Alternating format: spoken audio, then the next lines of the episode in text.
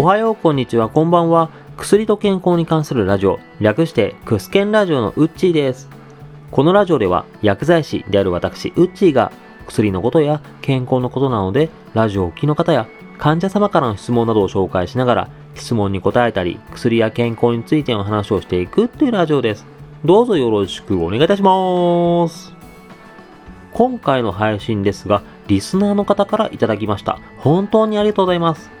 ご質問いただきましたのは、イニシャルになりますが、KS 様。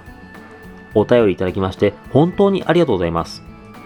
で早速ですが、いただきました質問読ませていただきますと、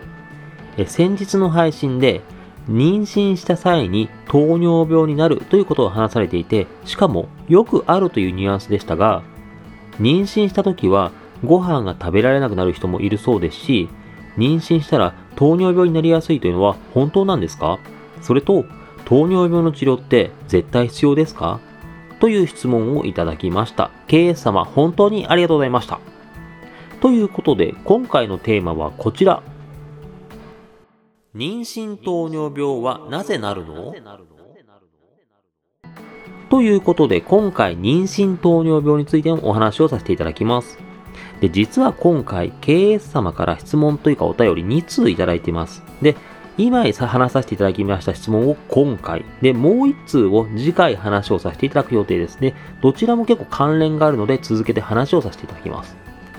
で、KS 様に、ま話してもいいよという確認を取ってるんですけども、KS 様、今現在妊活中の女性でございます。で、妊娠しての体調変化とかをとても気にされている方でして、妊娠糖尿病がとても気になったとのことでした。で、妊娠糖尿病の話は先日、ジャガジャガラジオ様がゲストに来ていただいた回で話題にしていたなと思われます。で、それを聞いて今回質問をいただきました。えもしその回をまだ聞いてないよという方がいらっしゃいましたら、ぜひとも聞いていただけると大変嬉しいです。ただ、妊娠糖尿病については大してそこの時は触れてなかったので、今回改めて話をさせていただこうかなと思います。ちなみになるんですけども、妊娠糖尿病、これは妊娠してから発症したり発見された糖尿病です。妊娠前から糖尿病があって、糖尿病がある状態で妊娠した方は糖尿病合併妊娠というふうに名称が変わります。また、もしかすると妊娠前から糖尿病があったかもしれない。でも、妊娠してからの検査で、ま、見つかった糖尿病ということは、妊娠中の明らかな糖尿病というふうに、実は妊娠と糖尿病というのはタイミングによって名称が細かく分かれます。ま、ただ、どのパターンでも妊娠中の血糖コントロールはきちんとしなければいけないよという、その点では変わりはないんですけども、このように妊娠と糖尿病でタイミングによって名前が変わったりするのも、妊娠と糖尿病が結構いろんなところで深い関係があるからと言われております。でそういった話を今回と、まあ、次回でさせていただこうかなと思います。でまず、え、いただきました質問に順を追って話をさせていただきます。妊娠する前に糖尿病とかはないと。ただ、妊娠してから糖尿病になる方、これ多いのかなという質問ですけども、これは大体7から9%くらいと言われています。12、3人に1人くらいかなと思っていただけるといいかなと。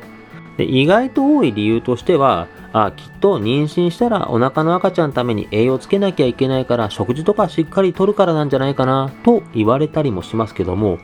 こういったよく食べるのが発症理由では実はないです。妊娠をした場合ではむしろつわりとかもあって満足に食事もできないよとか、まあ、赤ちゃんがお腹の中にいることでお腹が圧迫されてあんまり食べれないこういう方が多いですでもこういった方でも妊娠中には糖尿病を発症することが多いですではそれがなぜかと言いますと妊娠をした場合胎盤の状態を安定させるとか、まあ、胎児の成長のために様々なホルモンが出てきます。で、その中で、まあ、ヒト胎盤性酪糖原とか、プロゲステロン、プロラクチンとかいった、まあ、こういったホルモンが血糖値を上げやすくするとか、血糖を下げるホルモンのインスリンの効きを悪くすると言われます。今話をさせていただきましたホルモンなんですけども、なんでこういったのが妊娠中に増えるかと言いますと、それは単純にま胎盤とか安定させるためではあるんですけども、糖を上げる理由としては、胎児に糖という栄養素を送ることで胎児の成長をサポートしようとするためです。そのために母体の血糖値をわざと上げやすくします。そのために食事量とかに関係なく妊娠をするということで糖尿病を発症するリスクはあります。よく妊娠とか出産を機に体質が変わったとかなんか太りやすくなったなと言われたりするのもこういった妊娠とか出産の際には血糖値が上がることで脂肪がつきやすくなるということから体質が変わったような気がするというのはよく言われます。ただまあこういった場合も妊娠中の糖尿病をきちんとコントロールできてそして出産後にはホルモンのリズムが戻ってくるそうなってくると上がってきた血糖値も落ち着きやすくなっていきますで、ホルモンとかが落ち着き、ま血糖値が上がりやすい体質とか、インスリンが効きにくい体質というのも徐々に改善されていくと言われております。ただ、まあ、妊娠中には糖尿病になりやすくなる。これやっぱり避けられない事情だったりするので、妊娠中にはこまめな検査、まあ、医師の診断とかがとても重要だったりします。まあ、とはいえ、出産後にはいずれ血糖値とか落ち着きやすくなるんでしょだったら別に糖尿病を無理して治療しなくてもいいんじゃないか？思われたりもします。実際、ケース様もそういった観点で質問をいただきました。妊娠糖尿病になると、インスリン注射とかでコントロールが必要になるとか、で、また、インスリンを使うということは、それだけ太りやすくなっちゃうんじゃないかなという、それって嫌だなと思われたりするかもしれません。ただ、妊娠糖尿病において血糖値のコントロールというか治療、とても重要です。理由としては、そのまま糖尿病を放っておくと、母体にも胎児にもリスクが生じるからです。母体に糖という太りやすくなる原因のもの、これがどんどん増えていくことで、その糖が胎児にも行き渡り、結果としてどんどんどんどん胎児が大きくなります。いわゆる巨大児という風になったりします。だいたい胎児が 4000g 以上とかになったりもします。いや、赤ちゃんって体大きい方がいいじゃんと思われるかもしれませんが、赤ちゃんの体大きくなりすぎることで、出産の時に難産となりやすい。で、それによって母体にも影響が出ますし、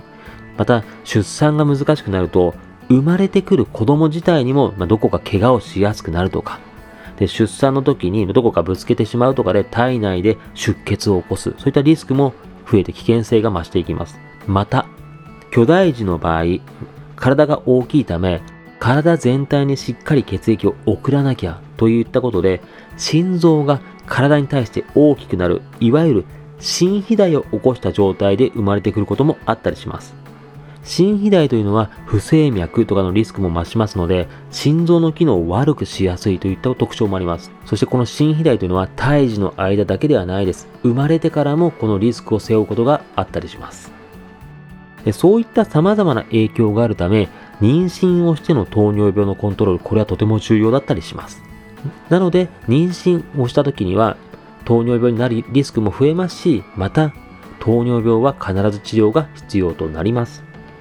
以上が質問に対する僕なりの返答です。それでは、ここからは本日のワンポイントです。本日のワンポイント。妊娠糖尿病での食事制限はしない？で、この話はちょっといろいろと考え方の違いが生まれやすいので正直難しいところだなと思ったりもします。ただ、近年あちこちでいろいろな婦人科の処方を受けたりして、で、その際に医師から患者様への説明ってどうしてんのかなとか、そういったことを患者様から聞き取りしてる結果ですけども、妊娠糖尿病になったとしても、食事を制限しろといった話をしてるドクター、ほんと少ないです。食事制限しろよという説明をした場合でも、よっぽど食事内容に問題がある時です。例えば、お菓子だけで1日2000キロカロリーとか3000キロカロリーくらい取ってるよとか、まあ、それ確かに制限した方がいいかもしれないなというような感じだったりします。まあ、また、まあ、こういう食事が理想的だよねとかそういう話はしております。まあ、例えば、糖質が高いものよりもタンパク質中心がいいよねとか、便通が良くなった方がいいから食物繊維が多めの食事いいよとか、ビタミン取るためには野菜多い方がいいよねといった、まあ、こういったよくある一般的な食事の話を患者様にするにしても、妊娠関係ない、もう普通に一般的な糖尿病患者様への食事指導に比べれば明らかに緩い感じです。もう普通の糖尿病の患者様ですと、もうこれ食べるのやめなとか、何々するのはダメだよとか、そういうことも医師から強く言われることもありますけども、妊娠糖尿病の場合はそういった風に強く制限されるってことは、もうないと言ってもいいんじゃないかなと思います。まあ、と言いますのも、妊娠した場合、食事バランス乱れるのはこれも仕方ないです。妊娠して味覚が変化するとかもあるんですけども、単純に胎児に胃を圧迫されることでもう食欲が湧かないとか、妊娠によるつわりがあるとかで、むしろまともに食事ができない方が多いです。でそういう方に対して食事の話をするのは違うし、まあ、むしろ食べたいものとか食べれるものを食べてくれ、それで体力を維持してくれというふうに話を持っていくことの方が圧倒的に多いです。医師によってはもう食事は何でも好きにして、ただ足りない栄養素出ると困るから、サプリメントとかで必要最低限の栄養は取っといてよという話をする医師は婦人科でも多いなというふうに感じております。で食事が取れなくても、胎児に栄養を送るために体が自動的に糖を高めやすい体質になっていると言いましても、それはそれでもやっぱり食事が取れないのはどうしても体力的に厳しいです。だ妊娠糖尿病においては、治療とかはインスリンとかのそういった治療をしっかり行うとか、